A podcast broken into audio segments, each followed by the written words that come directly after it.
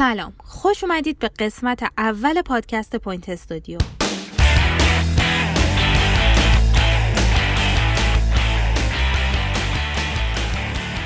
من کیانو شادرو هستم و به همراه محیا میر و امیر دوستی از این به بعد. هر هفته با اخبار بروز بسکتبال ایران و جهان مصاحبه نقد و بررسی و روایت های جالب بسکتبالی در کنارتون هستیم. تو قسمت اول این پادکست فرشته سیفی ناجی ما را از اخبار روز بسکتبال مطلع می‌کنه. بعد از اون نگاه کوتاهی به اتفاقات اخیر در فدراسیون بسکتبال داریم و در نهایت شهریار مقدمی مستند سریالی The Last Dance رو برامون تحلیل می‌کنه. خب تو این بخش با فرشته سیفیناجی خبرنگار حوزه بسکتبال گفتگو می‌کنم تا از اخبار مهم این روزهای اخیر توی بسکتبال چه اخبار خارجی و چه اخبار داخلی مطلع بشیم. فرشته جان سلام وقتت بخیر. کیانا جان سلام. اول تبریک بگم به تو خاطر پادکست. واقعا جای با... پادکست بسکتبالی الان خالیه و در حالی که تو ام بی می‌بینی که ها پادکست مربوط به بسکتبال هست. الان ما تو محیط بسکتبالمون نداشتیم. اولین تبریکاتت بگم. بعد اینکه الان مهمترین خبر این روزها در مورد لیگ بانوان هست. که اوایل اسفند یک بازی از فینال انجام شد و تیم گروه بهمن اون بازی رو برد و بازی بعدی توی تهران میزبان بود. خیلی شانس قهرمانی خوبی داشت. اما به دلیل شوی کرونا اون بازی به تعویق افتاد و الان چهار ماه که گذشته از اون ماجرا همچنان وضعیت کرونا تو ایران اجازه برگزاری نمیده. تیمای فینالیست موافقت کردن با اینکه مسابقه برگزار نشه و گروه بهمن قهرمان بشه. نکته ای که فقط داره اینه که من از هفته پیش می‌دونم دوشنبه سه شنبه این اتفاق افتاده توافق انجام شده نامه کسبی رسیده به فدراسیون اما فدراسیون همچنان رسما اعلام نکرده و خود تیم ها خود بازیکن ها جشن مجازیشون رو گرفتن. تو این مدت و هنوز فدراسیون به صورت رسمی نگفته که مثلا این تیم قهرمانه. آره میگم توی اینستاگرام بچه ها جشن گرفتن و تبریک میگن به هم. کی قرار اعلام رسمی بشه؟ وقتی که آقای تبا تبایی مثل که به فدراسیون برسه و امضا کنه اینجوری که من شنیدم. حتی خانم شجاعی هم مصاحبه کرده و اعلام کرده. ولی مصاحبه ای که توی رسانه های دیگه انجام شده و فکر کنم که خیلی شکل قشنگی نداره به دلیل اینکه فدراسیون باید اون مرجع اولیه باشه و روی سایت خودشون اعلام کنن. حالا اون امضای نهایی من نمی‌دونم چقدر اهمیت داره یا اینکه اصلا تصمیم ممکنه تغییر کنه که فکر نمی کنم با توجه به این توافقی که انجام شده. بنابراین فکر می‌کنم که اعلام کردنش خیلی زیباتر بود که خود فدراسیون اینو اول اعلام می‌کرد. بعد این اتفاق حالا این جزء چیزایی هست که از نظر ارتباطی توی فدراسیون متاسفانه این مشکلات پیش میاد و تو مواقع مختلف دیدیم که یه همچین اتفاقاتی میفته.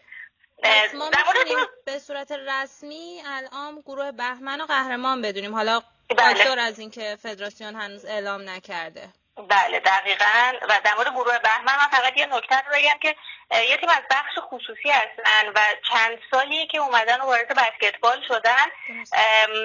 یه روند خیلی خوبی رو طی کردن. یعنی چهارم شدن سوم شدن دوم شدن و حالا به قهرمانی رسیدن. یه روند اصولی رو هر سال ترکیبشون رو تقویت کردن و این فصلی که گذشت واقعا یه ترکیب خیلی قوی داشتن تو همه پستا بازیکن داشتن. و بالاخره تونستن که اون پروسه‌ای که شروع کرده بودن از رده های پایینتر به قهرمانی برسونن. فکر که الگوی خوبی باشه برای تیمایی که می‌خوان بیان و سرمایه گذاریشون رو پله پله پیش ببرن تا بتونن به قهرمانی برسن. خب تبریک میگیم به بچه های گروه بهمن و کادر فنیشون.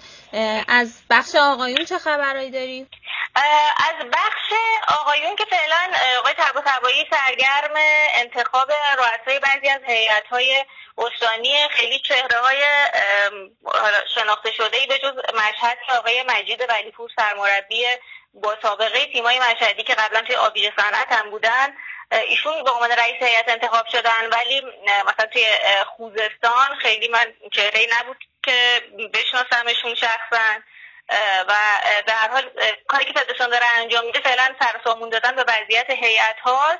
و در مورد تیم ملی هم یه شایعاتی شده بود که سرمربی رو قراره که حالا یا تغییر بدن یا شرط و شروطی براشون بذارن اعلام کردن دو هفته دیگه یه جلسه کمیته فنی قراره که بذاره بله. و در این مورد صحبت کنن و تصمیم بگیرن آقای سعید ارمغانی به عنوان گزینه جایگزینی آقای شاینتب در به عنوان سرمربی تیم ملی مطرح شده بود. حالا به شکل شایعه آقای ارمغانی خودش مصاحبه کرده بود. اصلا هیچ تماسی با من گرفته نشده.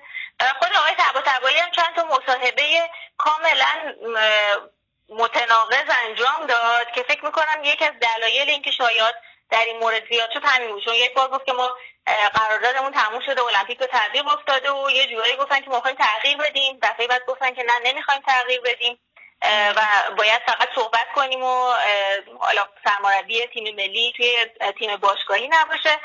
من فکر می‌کنم که یه خورده موزه آقای تبا تبایی یه ذره بالا پایین شده بود و یکم باعث شد که شایعات بیشتر مطرح بشه. حالا باید ببینیم که تو جلسه کمیته فنی احتمال این تغییرات هست یا نه. یه موضوع دیگه هم که مطرح راجع فدراسیون انتخاب خانم کلاهی به عنوان سرپرست دبیر بله.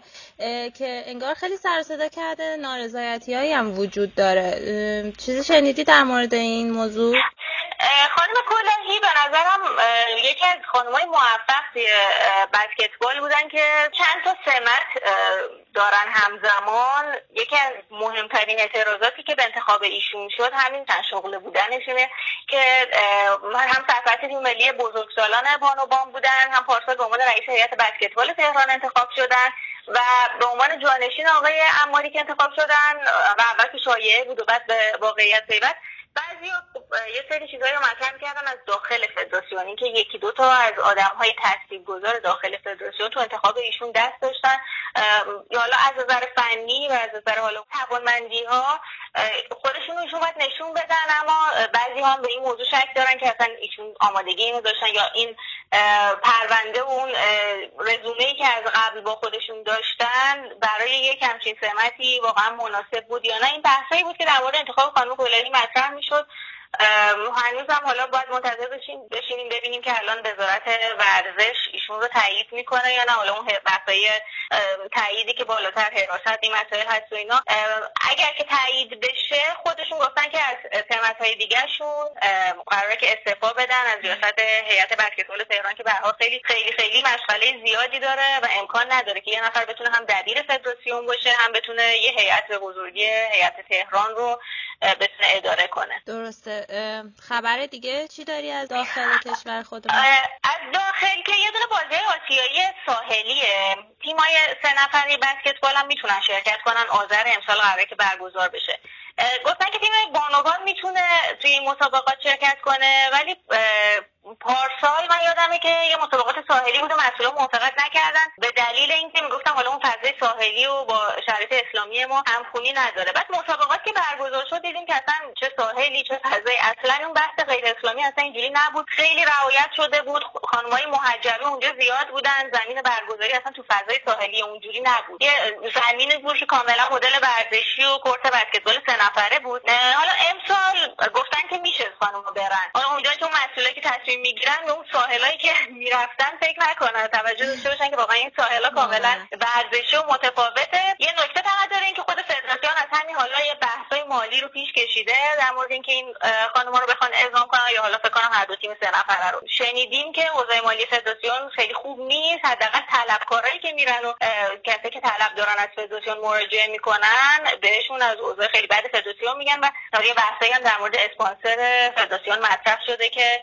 مشکلاتی رو دارن و شرایط کرونا هم یه تاثیراتی ممکنه گذاشته بله. باشه با توجه که نه مسابقاتی برگزار میشه نه تبلیغاتی هست و نه چیزی فکر می‌کنم که یه ذره حالا عمل به تعهداتی که این بر باید انجام بشه که طبیعتا نمیشه که تبلیغاتی داشته باشن بازی ملی نیست مسابقه ای نیست. و از اون برم عمل به تعهدات اون اسپانسر یه مقدار سخت میشه و پولی که به فدراسیون می‌رسه محدودتر میشه. بعد از طلب کردی باشگاه ها قرارداد بازیکن ها رو پرداخت کردن نشده و دادن چه جوریه؟ آره یه سری از باشگاه ها کلا ساکت بودن صحبتی نکردن. یعنی من از بازیکناشون شنیدم نه از خود مسئولانشون که اصلا پرداخت شده یا نشدهش رو من نشیدم.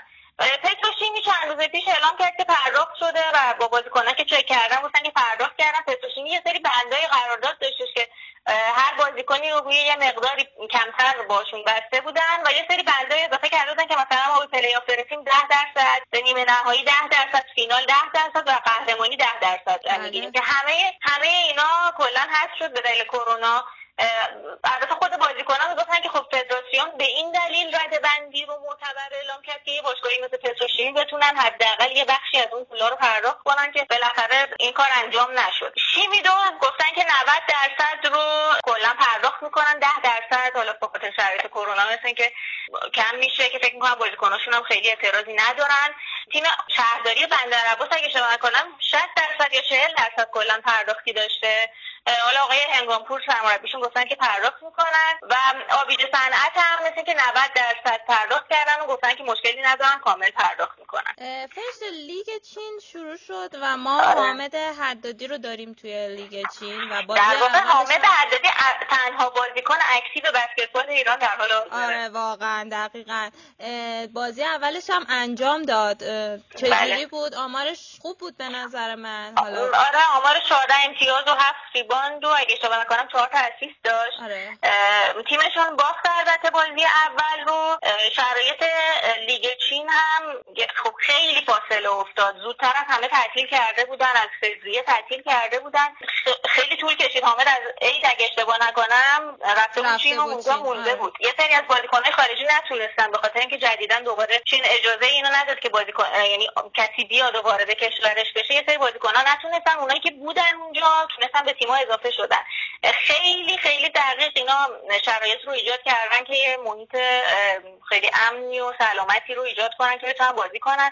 چیزی که حالا فکر تو رسانه ایرانی کمتر بهش پرداختن. این رنگای مختلفیه که سالن رو تقسیم کردن و مثلا به سه رنگ مختلف که اجازه دسترسی آدم هاست مثلا لایه لایه میشه گفت. اولین لایه میشه بازیکن مربی و داور. کسی دیگه اجازه نداره به اون محیطی که اینا هستن دسترسی پیدا کنه. بعدش میشه عوامل برگزاری و بعد مثلا لایه سوم میشه اهالی رسانه. یعنی خیلی کاملا اینا رو تقسیم بندی دقیقی انجام دادن. توی دو تا شهر شمالی و جنوبی چین اینا متمرکز قراره که برگزار کنن مسابقات. رو و چین هم مثل آلمان اسپانیا اینا جز کشورهایی هستن که موفق شدن که بعد از دوران کرونا بتونن ادامه لیگشون رو به شکل متمرکز برگزار کنن. چقدر خوب. از اخبار حالا خارج از آسیا توی اروپا NBA, هم داستان داره به شدت بخاطر اینکه اینا برنامه‌ریزی کامل رو برای ادامه لیگ انجام دادن. موافقت اتحادیه بازیکنان و همه طرفایی که باید موافقت می‌کردن رو گرفتن. هتل تیم ها مشخص شد بر اساس رده بندیشون و همه اون دستورالعملی که باید اجرا می‌کردن به تیم ها اعلام شد. اما یه چند تا مشکل پیش اومد. اول اینکه مربیایی که سن بالاتری دارن مثل گرگ پاپویچ که همه حالا معروفتره بین اینها شاید اینا به احتمال زیاد اجازه ندارن که وارد بشن تو اون فضا و یعنی تو نیمکت تیمشون حق ندارن بشینن بخاطر اینکه تو گروه پر ریسک قرار می‌گیرن و اجازه بهداشتی مثل که بهشون داده نمیشه که بیان. این صدای اتحادیه مربیان رو در برده میگن که روی آینده شغلی این مربی خیلی تاثیر می‌ذاره. بله. دومیش اینه که بازیکنایی مثل کاری کارملو آنتونی و اینا همه مخالف ادامه لیگ بودن. خب جنبش سیاه‌پوستا همچنان ادامه داره اعتراض دارن می‌کنن و اینا میگن که برگزاری لیگ حواس مردم از اعتراضات پرت می‌کنه. NBA برای اینا فقط یه راهکاری داد اینکه هر بازیکنی که شخصا تصمیم می‌گیره که نیاد اینا به تصمیمش احترام می‌ذارن. جریمه ای هم براش در نظر نمی‌گیرن اما خب حق و حقوق کاملش رو تیما می‌تونن پرداخت نکنن. مورد سومش هم اینه که توی روزهای اخیر لیگ قراره که توی فلوریدا برگزار بشه کرونا خیلی خیلی داره افزایش پیدا می‌کنه. تقریبا رکورد شکسته توی این روزا از نظر افزایش ابتلا به کرونا. این هم حالا باید بهش خوب فکر کنن و باید ببینیم که تأثیری می‌ذاره تو برگزاری لیگ یا نه. خبر دیگه ای داری برامون؟ نه فعلا فکر می‌کنم که در مورد ایران ما فقط همین که لیگمون رو می‌خوایم بدونیم که کی می‌تونه شروع بشه. با توجه به اینکه شرایط کرونا تو ایران هر روز داره یه مقداری باز بخیمتر میشه. مسئولای لیگ یعنی گفته بودن که تا شهریور سعی می‌کنن که لیگ رو شروع کنن اما با این شرایط مشخص نیست که واقعا لیگ ایران کی می‌تونه دوباره شروع بشه. ممنونم ازت فرشته. مرسی که همراه ما بودی. امیدوارم که هفته های بعدی هم تو رو داشته باشیم با خودمون. خواهش می‌کنم. منم تشکر می‌کنم.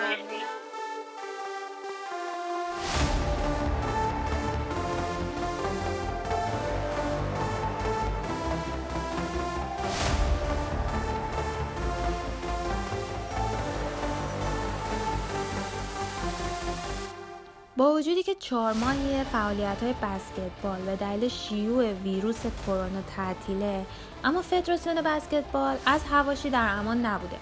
که اگه بخوایم به دو مورد از این هواشی بپردازیم که خب تعدادشون خیلی هم زیاده می‌تونیم به احتمال تغییر سرمربی تیم ملی بزرگ سالان و انتخاب شبنم کلاهی به عنوان سرپرست دبیر فدراسیون اشاره کنیم. به همین دلیل می‌خواستم گفتگوی تلفنی با دکتر رامین طباطبایی رئیس فدراسیون داشته باشم که متاسفانه ایشون جوابگو نبودن و انگار درگیر سفرهای استانی برای انتخاب رؤسای هیئت استانها هستن. همینجا بود که جای خالی آقای اماری دبیر سابق فدراسیون واقعا احساس شد. چون زمانی که آقای طباطبایی در دسترس نبودن آقای اماری همیشه با صبر و حوصله جواب می‌دادند و الان هم فرصتی پیش اومد تا از آقای اماری بابت رابطه خوب و صمیمانه‌ای که با اهالی رسانه بسکتبال داشتن تشکر کنم. به دلیل اینکه آقای تبا تبایی جواب ندادن و آقای اماری هم نبودن با آقای قاسمی تماس گرفتن که ایشون هم حاضر به مصاحبه نشدن. بنابراین توی این بخش به شرح وقایع هفته های گذشته و اختلافی که بین فدراسیون و آقای شاهین تب پیش اومد می‌پردازم تا شاید کسانی که در جریان نبودن در جریان قرار بگیرن. ماجرا از این قراره که در هفته های گذشته خبرگزاری فارس مصاحبه با آقای تبا انجام داد که توی این مصاحبه آقای تبا از تغییر کادر فنی تیم ملی بزرگسالان صحبت کردند بعد دوباره در همون خبرگزاری مصاحبه دیگه ای کردن و گفتن کادر فنی تغییر نمی‌کنه. یعنی یه جوری مصاحبه قبلی خودشون رو رد کردن. بعد آقای قاسمی سرپرست تیم ملی باز با خبرگزاری فارس مصاحبه کردند و گفتند چون تا آذر ماه هیچ رقابتی نداریم نباید از الان در مورد این موضوعات بحث بشه. از گوشه و کنارم خبر رسید که قرار قانونی گذاشته بشه که سرمربی تیم ملی نباید تو هیچ باشگاهی فعالیت داشته باشه. حالا این سوال مطرح میشه که این قانون فقط در مورد سرمربی یا شامل کادر فنی هم میشه. بعدش جلوتر که بریم باز سوال دیگه مطرح میشه که مثلا مربی که توی یکی از باشگاه ها فعالیت داره آیا می‌تونه تو بخشی مثل کمیته آموزش فدراسیون هم باشه یا نه؟ من خودم خیلی دنبال ریشه این اتفاق و این مصاحبه بودم که چرا باید صحبت از تغییر سرمربی تیم ملی بشه. آقای شاهین‌طبع با تیم ملی بسکتبال اول به جام جهانی صعود کردند و بعد هم به المپیک راه یافتند آیا شا آقای شاهین‌طبع نتایج مورد نظر فدراسیون رو نتونستن به دست بیارن که فدراسیون تو فکر تغییر سرمربیه؟ که با گذشت زمان و زیاد شدن تعداد مصاحبه ها واسه خود من این احساس ایجاد شد که ریشه این ماجرا احتمالا برمیگرده به پایان لیگ و اعتراضات گرگانی ها که مقام قهرمانی رو می‌خواستن. من شنیده بودم که آقای طباطبایی به گرگانی ها قول داده که در صورت برگزار نشدن پلی آف اونا قهرمان اعلام کنه. و بعد از اینکه فدراسیون رد بندی رو اعلام کرد و برای لیگی که متوقف شد قهرمانی رو اسم نبرد گرگانیا ناراحت شدن و اعتراض کردند شاید آقای طباطبایی انتظار داشته که آقای شاهینتب به اعتراض گرگانیا واکنش نشون بده و چون ایشون هم سکوت کردن رئیس فدراسیون از این ماجرا ناراحت شده. موضوع دیگه هم که می‌تونیم در موردش صحبت کنیم انتخاب شبنم کلاهی به عنوان سرپرست دبیر فدراسیونه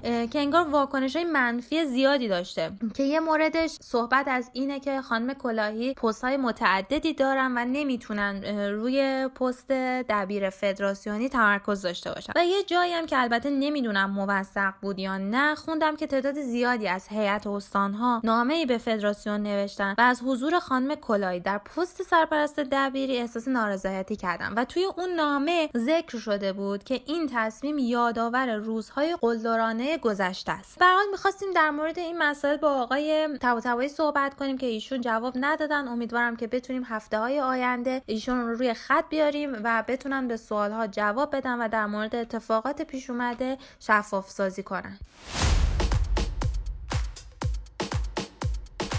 در این بخش به مستندی می‌پردازیم که زندگی مایکل جوردن اسطوره بسکتبال دنیا و تیم شیکاگو بولز در دهه 90 میلادی رو به تصویر کشیده. این سریال ده قسمتی از 19 اپریل سال 2020 این سالی که توش قرار داریم منتشر شده و با استقبال فوقالعاده همراه بوده.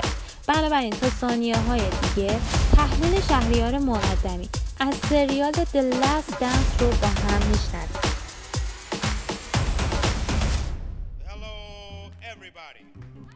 The Last Dance مستند سریالی که به واسطه آخرین تیم شیکاگو بولز ای و مایکل جردن استوری در این تیم در لیگ NBA ساخته شده. گروهی ساز با مجوزی بی سابقه در ورزش اجازه فیلمبرداری از تمامی اتفاقات این تیم رو پیدا می‌کنه و حالا بعد از 22 سال این تصاویر به همراه روایتی متفاوت از مایکل جردن و همتیمیاش توسط ESPN و نتفلیکس به صورت مستندی سریالی در قالب ده قسمت در معرض دید عموم گذاشته شده.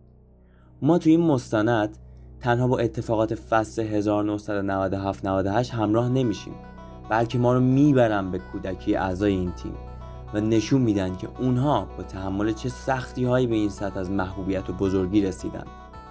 در این بین به دیگر قهرمانی های شیکاگو بولز هم اشاره میشه و ما می‌بینیم که یه تیم حرفه‌ای تو این سطح بالا چقدر مسیر سخت و طولانی رو باید طی کنه که به قهرمانی برسه.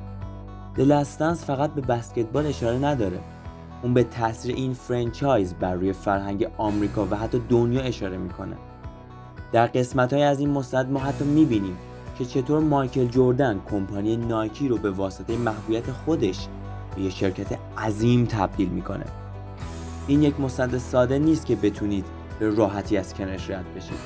اگر اونو ببینید متوجه میشید که چقدر می‌تونه روی تفکر و حرفه شدن شما در هر کاری و نه فقط بسکتبال تاثیر بذاره.